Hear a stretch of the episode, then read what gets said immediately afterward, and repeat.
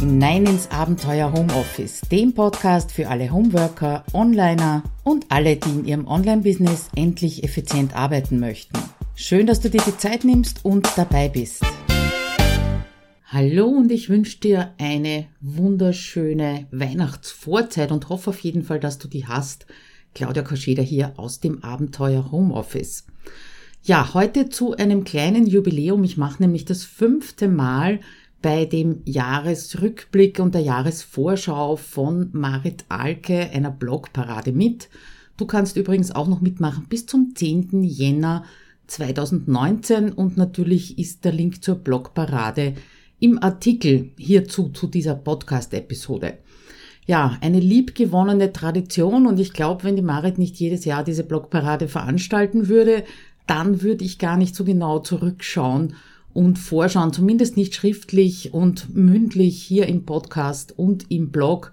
An dieser Stelle super und danke Marit, dass du das jedes Jahr wieder initiierst. Ja, was äh, war 2018? Eine ganze Menge, wie natürlich äh, bei jedem, der selbstständig ist. Und ich habe die große Freude, wieder mal schreiben zu können, beziehungsweise sagen zu können, das war das umsatzstärkste Jahr, seitdem ich selbstständig bin. Und Abenteuer Homeoffice gibt's ja erst seit 2015. Jänner 2015 bin ich damit online gegangen. Aber ich bin ja schon seit 2005 im Prinzip selbstständig. Und die ersten zehn Jahre ist es wirklich in Mini-Mini-Schritten zwar auch immer aufwärts gegangen, aber wirklich so, dass ich sage, nicht relevant.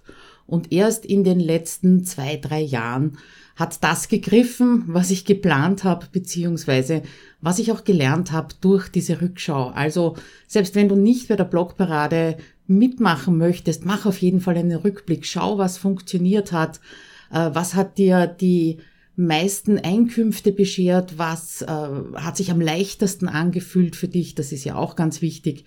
Und damit hast du eine gute Basis, um vorwärts zu schauen und vielleicht das nächste Jahr mal zu planen. Ja, das äh, umsatzstärkste Jahr, das heißt auch, dass das erste Mal der Fall ist, dass ich sogar von meiner Selbstständigkeit leben könnte. Ich bin ja nebenbei noch 20 Stunden angestellt als Programmiererin und äh, 2018 war es wirklich so das erste Mal, dass ich sagen würde, wenn die Anstellung wegfallen würde, würde ich trotzdem nicht verhungern. Und das ist für mich wirklich ein großer Meilenstein. Ja, und wenn mir das jemand vor zwei Jahren gesagt hätte, da hätte ich wahrscheinlich nur milde gelächelt und habe für mich gedacht oder habe damals sogar gedacht, nein, also in die Richtung wird es wahrscheinlich nicht gehen, das werde ich wahrscheinlich nicht schaffen. Und du siehst, bleib bitte dran. Irgendwann mal ist der Knackpunkt oder der Punkt geknackt, sagen wir, sagen wir so herum, äh, dass es dann wirklich steiler bergauf geht als vielleicht am Anfang. Ja, und ein paar Eckpfeiler, die mich gestützt haben im letzten Jahr oder in den letzten zwei Jahren, aber eben besonders im letzten Jahr, die möchte ich heute mit dir teilen. Ja, das erste, was ich mit dir teilen möchte, ist ein wirklich eklatanter Wertewandel, der bei mir stattgefunden hat. In diesem Jahr 2018 habe ich in der Firma, in der ich angestellt bin, auch mein 25-jähriges Jubiläum gefeiert. Das ist unglaublich, 25 Jahre in ein und demselben Unternehmen. Und 2016 habe ich schon einen Artikel drüber geschrieben, warum ich Sidepreneur bleiben möchte und eben dieses berühmte Hamsterrad nicht verlasse. Gleich nebenbei spürt sich für mich nicht wie ein Hamsterrad an. Das ist einer der Gründe. Und daran hat sich auch wirklich nichts geändert. Ich bleibe also weiter angestellt, auch wenn mich jetzt meine Selbstständigkeit erhalten würde. Was sich allerdings geändert hat, das ist eine Antwort und zwar auf die Frage, was würdest du mit den 20 Stunden mehr tun, wenn du die Anstellung aufgeben würdest? Weil ich werde natürlich immer wieder gefragt, sag, wieso bist du überhaupt noch angestellt? Ist ja nicht mehr notwendig. Du könntest doch ohne weiteres kündigen. Und äh, vielleicht kennst du mich schon lang genug, dass du weißt, ich arbeite verdammt gern, sowohl in meiner Anstellung als Programmiererin, aber natürlich vor allem sehr gerne in meinem Abenteuer Homeoffice. Und vor einem Jahr hätte ich wahrscheinlich noch als Antwort auf diese Frage gegeben, naja, ich würde mehr, würde mehr arbeiten, was ich da alles machen könnte, wozu ich eben jetzt nicht komme, neue Produkte entwickeln, neue Freebies, Funnels, was auch immer es da gibt. Ja, und heute würde meine Antwort völlig anders ausschauen oder schaut sie ganz anders aus, Für mich, ich würde nämlich weniger arbeiten und einfach mehr Freizeit machen. Jetzt fragst dich vielleicht, was ist passiert? Ja, das habe ich mich auch gefragt, wieso dieser Gedanke, ich würde mehr Freizeit machen, weniger arbeiten, wie der so das erste Mal in Sinn gekommen ist. Da habe mal geschaut, was ist denn passiert im letzten Jahr, dass das passiert ist. Und wenn ich zurückschaue, dann glaube ich, dass einerseits mein Mann und andererseits unser Wohnmobil namens James einen sehr großen Anteil dran gehabt hat oder haben, dass sich das verändert hat. Wir haben uns Anfang 2018 eben dieses Wohnmobil gekauft. Wir haben ein Jahr lang drauf gewartet vom Vorbesitzer, bis der seines gefunden hat, ja, und dann eben sein altes an uns abgegeben hat. Und äh, das ist doch eine ziemliche Investition und wir haben uns fest vorgenommen, das wird jetzt das Wohnmobil, womit wir auch am Wochenende mal kurz wegfahren und nicht nur die großen Ferien mit den Kindern da drinnen verbringen. Und genau das haben wir gemacht. Irrsinnig viele Kurzurlaube, ganz spontane Wochenenden, längere, verlängerte Wochenenden waren ja heuer relativ viele Fenstertage, war einfach großartig. Und was dazugekommen ist, war, dass mein Mann einfach keine Ausreden von mir gelten hat lassen. Und eine innere Ausrede war natürlich, boah, wenn da jetzt Wochenendenweise wegfallen und dann der Montag vielleicht auch noch dazu und der Freitag auch noch dazu. Ich schaffe ja gar nicht alles, was ich mir vorgenommen habe, wenn ich da nicht am Wochenende zumindest ein paar Stunden arbeiten kann. Und der erste Gedanke war natürlich, okay, wenn ich da jetzt nicht zu Hause am PC sitzen kann, dann kann ich ja im Wohnmobil sitzen und arbeiten. Ja, Pustekuchen. Äh, und das hat mir wieder mal gezeigt, dass mehr Zeit nicht unbedingt produktiver Arbeiten bedeutet, effizienter Arbeiten bedeutet. Auch dazu habe ich schon vor ein paar Jahren den Artikel wenn du das akzeptierst, arbeitest du ab sofort fokussiert geschrieben, kannst gerne mal reinklicken. Und äh, mit dem Wissen, dass ich die wirklich wichtigen Aufgaben außerhalb vom Wochenende erledigen muss, das heißt unter der Woche in diese vier Tage hineinbringen muss, weil einen Tag bin ich ja im Büro in Wien, da kann, also, kann ich also in der Selbstständigkeit gar nichts machen. Oder dass ich weniger Freude an diesen Reisewochenenden haben werden, ja, das hat durchaus auch bei mir noch einen Schubser in Richtung Produktivität gegeben. Auf einmal habe ich meine Prioritäten anders festgelegt, beziehungsweise besser festgelegt. Ich habe öfter Nein gesagt, nicht überall mitgemacht. Manche Dinge habe ich gar nicht gemacht und keinem ist aufgefallen. Und wenn ich gearbeitet habe, habe ich wesentlich konzentrierter, das heißt nicht unbedingt schneller, weil hinter diesem schnell steht immer so ein unangenehmer Druck. Ja, ich habe konzentrierter gearbeitet und dadurch natürlich auch mehr weitergebracht.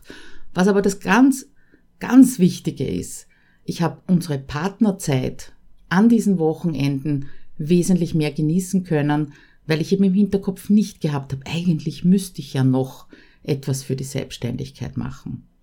Ja, und aus diesem Wertewandel, dieser Veränderung ist auch mein Motto für 2019 entstanden.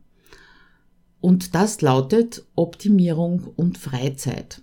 Aber bevor ich darauf eingehe, ein kurzer Blick wieder zurück auf 2018.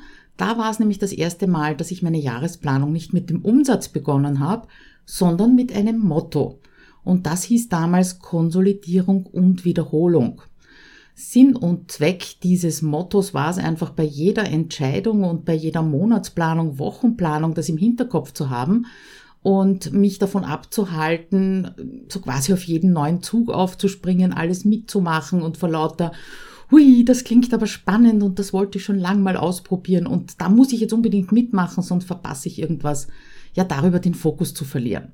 War nicht immer leicht, gebe ich zu, ja, weil es sind so gewisse Scheuklappen, die man da aufsetzt und ähm, immer dasselbe zu machen, ja, nur optimieren, dasselbe wie im Vorjahr und nichts Neues dazunehmen. Das fühlt sich so ein bisschen nach Stillstand an, wobei ich ja schon voriges Jahr geschrieben habe in meinem Rückblick, dass Stillstand nicht unbedingt etwas Negatives sein muss. Trotzdem war es nicht immer einfach, so 100 Prozent ist es mir auch nicht gelungen.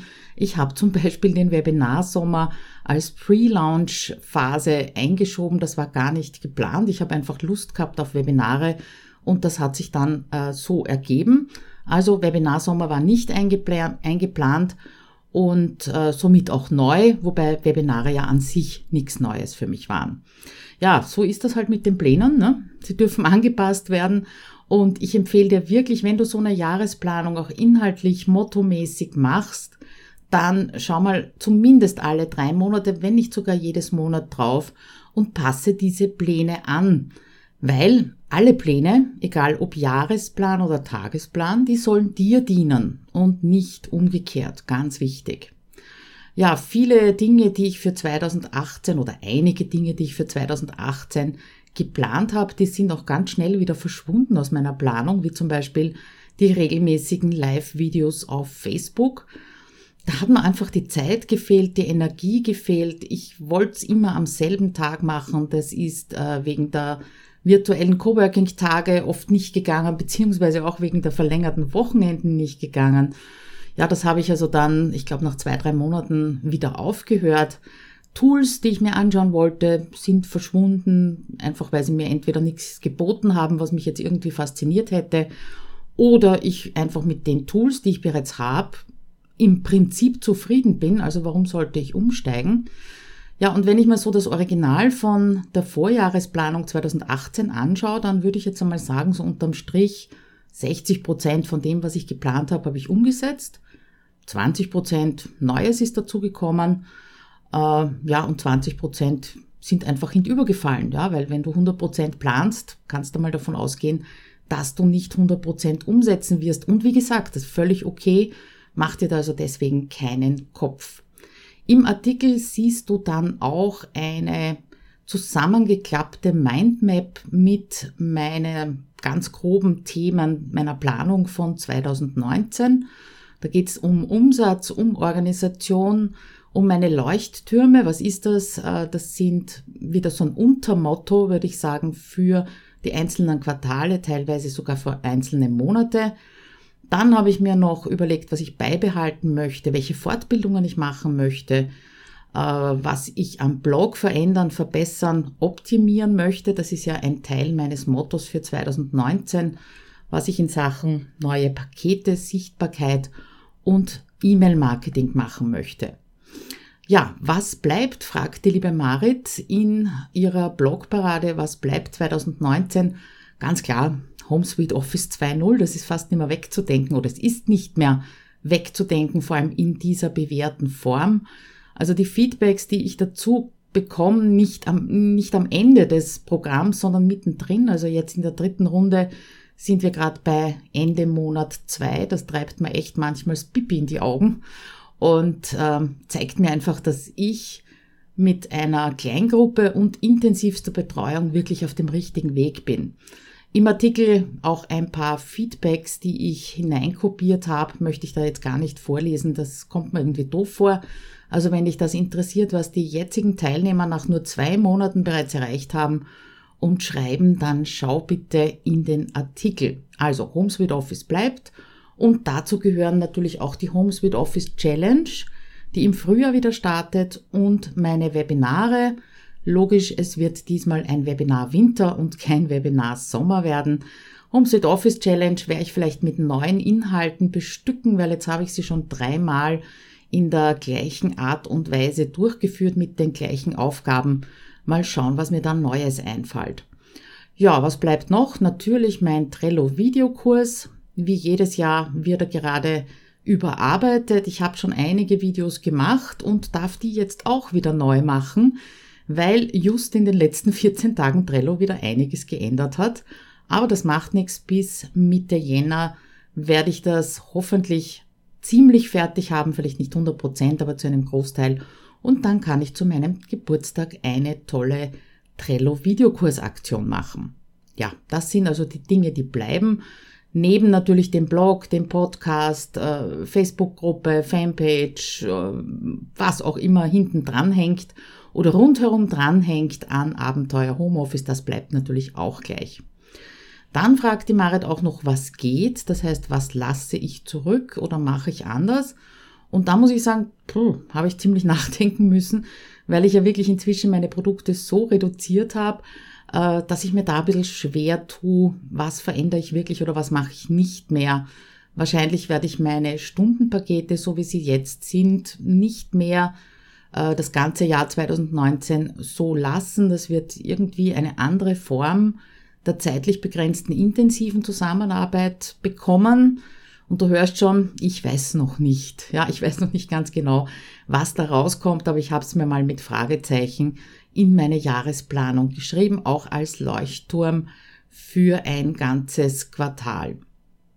Genauso geht's mir mit der Frage, was kommt neu 2019? Äh, nicht wirklich neu, aber ich versuche sie wieder zu beleben. Das sind meine Power-Tage. Die bestehen ja jeweils aus einer Woche Vorbereitung, Vorarbeit, dann den Power-Tag und hinten nach noch vier Wochen Betreuung in der Facebook-Gruppe. Muss ich mal schauen. 2018 äh, habe ich kurzfristig keine Termine dafür gefunden, ja, um auch zu verkaufen bzw. zu launchen äh, und das zu veröffentlichen und deswegen sind so ein bisschen hintübergefallen. Jetzt habe ich für 2019 schon zumindest mal die Termine für mich intern festgelegt, aber auch das ist mit einem Fragezeichen, weil ich äh, mir noch nicht sicher bin, wie ich es aufziehe und welche Themen ich dafür nehmen werde. Aber wenn du in meinem Newsletter drinnen bist, dann wirst du auf jeden Fall davon erfahren, beziehungsweise im Podcast werde ich das sicher auch mal veröffentlichen, wenn ich in die fixe Planung gegangen bin, beziehungsweise wenn es nicht mehr Planung, sondern wirklich Projekt ist. Das heißt also unterm Strich, äh, gar so viel Neues wird nicht dazukommen. Ich warte auch ab, vielleicht küsst mich irgendeine Muse zwischendurch, die ich dann auch wirklich einplanen kann. Aber das passt auch ganz gut zu meinem Motto weniger tun und das dafür mit 100% Einsatz. Da kommt nämlich unterm Strich meistens mehr raus, als wenn du fünf Dinge mit ein bisschen Einsatz äh, versuchst umzusetzen. Noch eine Frage kam von der Marit in Sachen Events, das heißt Offline-Events, äh, auf welchen ich war und wo ich wieder hingehen werde 2019, das heißt, wo wir uns vielleicht treffen könnten. Und äh, mit den Events ist das so eine Geschichte. Ich bin also nicht so diejenige, die gerne reist, ja, und viel in der Gegend unterwegs ist. Ich liebe halt mein Homeoffice, ja. Nicht umsonst bin ich im Abenteuer oder bin ich das Abenteuer Homeoffice. Aber 2018 war ich doch dreimal unterwegs. Das erste, das hat, jetzt, hat mich richtig gefordert. Ja, also so richtig, richtig. Komfortzone hat man da eigentlich schon gar nicht mehr davon nennen können. Ich durfte nämlich auf der Podcast Heldenkonferenz als Speaker auftreten und über Redaktionspläne und ihre Tücken sprechen. Und ja, unterm Strich hat irrsinnig Spaß gemacht, ja, bis so auf diesen kurzen Moment, kurz vor meinem Auftritt, wo ich dann einen Fluchtweg gesucht habe und nicht gefunden habe.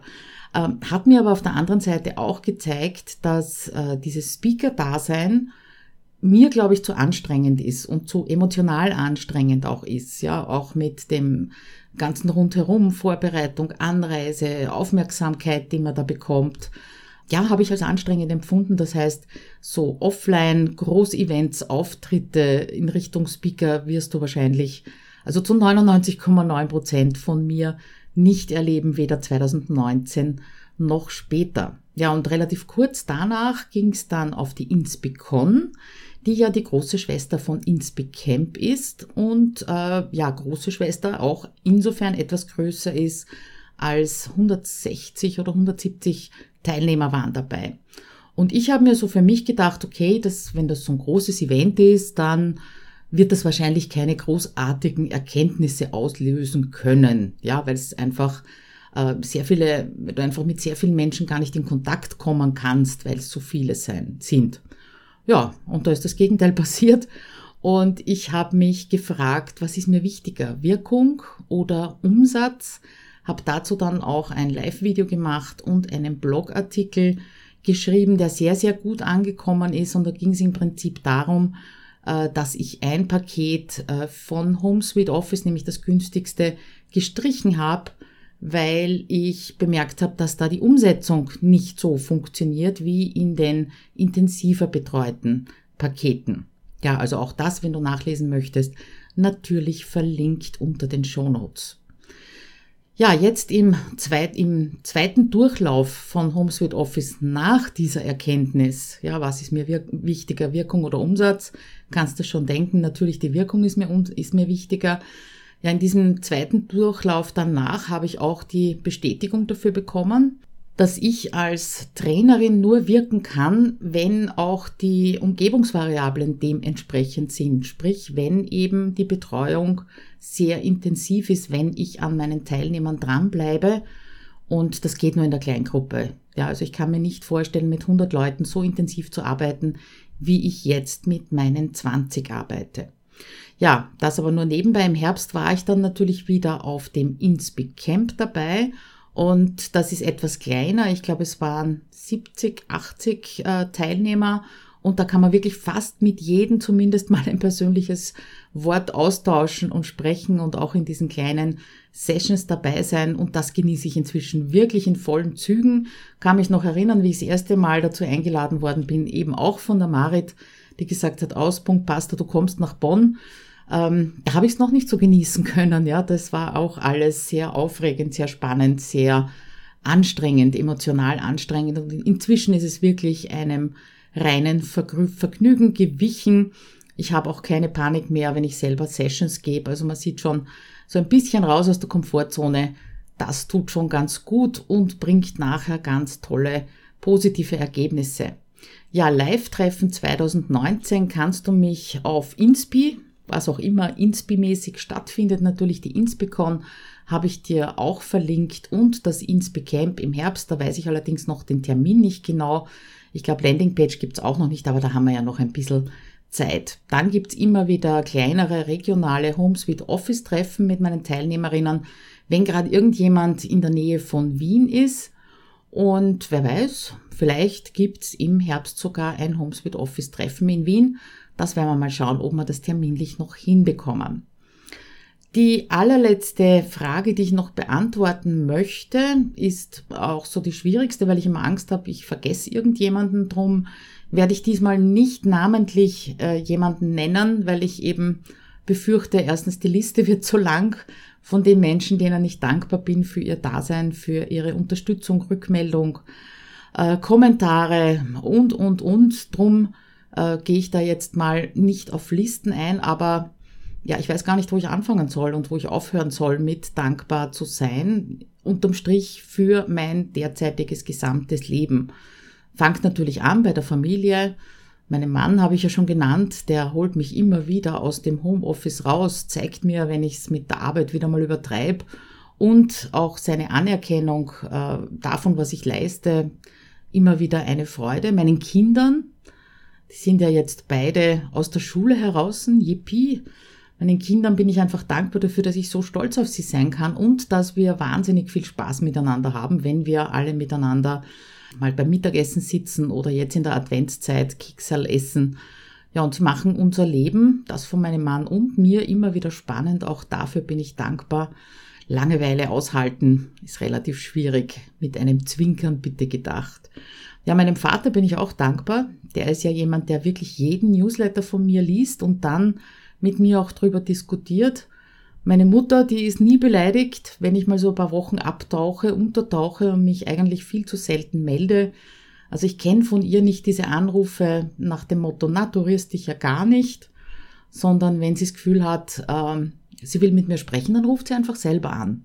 Dafür bin ich sehr, sehr dankbar, weil das natürlich auch viel Druck rausnimmt meinen Kollegen in der Anstellung, die nie aufgehört haben, an das, was ich so nebenbei treibe, Interesse zu zeigen, auch ein bisschen dran zu glauben, dass das was wird und ja, dass sie einfach sind, wie sie sind. Jungs, ihr seid ein Hammer.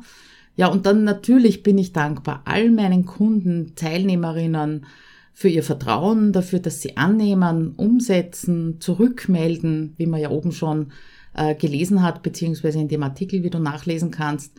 Ja, und gerade die Kunden und Teilnehmerinnen, die machen mein Arbeitsjahr zu einem emotionalen Fest und zwar wirklich jeden Tag. Dafür bin ich extrem dankbar, weil äh, um Motivation brauche ich mich nicht zu kümmern, die bekomme ich schon alleine durch diese Truppe.